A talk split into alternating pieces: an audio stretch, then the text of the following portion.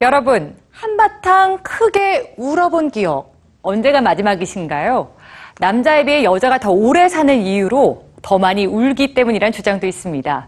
슬플 때도 기쁠 때도 참지 않고 눈물을 흘려야 되는 이유. 뉴스지에서 만나보시죠.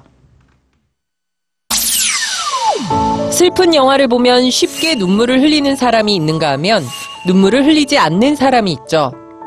여러분은 어느 쪽이신지요? 실험 참가자들에게 슬픈 영화를 보여준 뒤 눈물을 흘린 사람과 눈물을 흘리지 않은 사람의 이후 감정 변화를 살펴본 결과 눈물을 흘리지 않고 영화를 본 사람들은 영화를 보기 전과 영화를 본 후 감정의 변화가 없었지만 영화를 보는 내내 눈물을 흘린 사람의 경우는 달랐습니다. 영화가 끝난 후에도 슬픈 기분에 빠져 있었지만 20분이 지나자 점차 슬픔에서 벗어나기 시작하더니 1시간 후엔 영화를 보기 전보다 오히려 더 밝은 기분을 느꼈죠.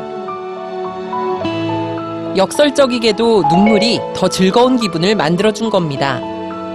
눈물이 만드는 감정 정화 효과, 과학적인 이유가 있을까요?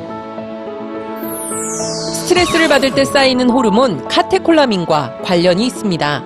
카테콜라민을 몸 밖으로 배출시키는 매개체가 바로 눈물이기 때문이죠. 그러나 모든 눈물에 동일한 카테콜라민 배출 효과가 있는 건 아니라고 하는데요. 카테콜라민은 화가 나거나 분노할 때 흘리는 눈물보다는 슬플 때나 기쁠 때 흘리는 눈물에 더 많이 섞여 나옵니다. 다른 동물들과는 달리 다양한 감정 상태에서 눈물을 흘리는 인간.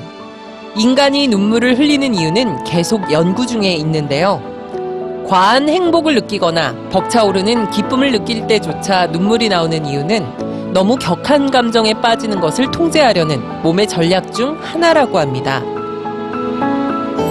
그런데 만약 눈물이 없다면 어떨까요? 한 연구진은 눈물을 지운 사진을 통해 의문을 풀었는데요. 슬픔에 빠져 눈물을 흘리고 있는 사진에서 눈물을 지운 채 사람들에게 보여주자 사진 속 사람에게서 슬픔을 읽어낸 사람이 단 한 명도 없었습니다. 즉, 눈물은 힘들고 슬픈 감정을 남에게 효과적으로 전달해 생존하려 한 인간 진화의 산물이라는 거죠. 그렇다면 눈물을 흘리는 존재 인간에게 가장 필요한 존재는 바로 같이 울어주는 타인 아닐까요?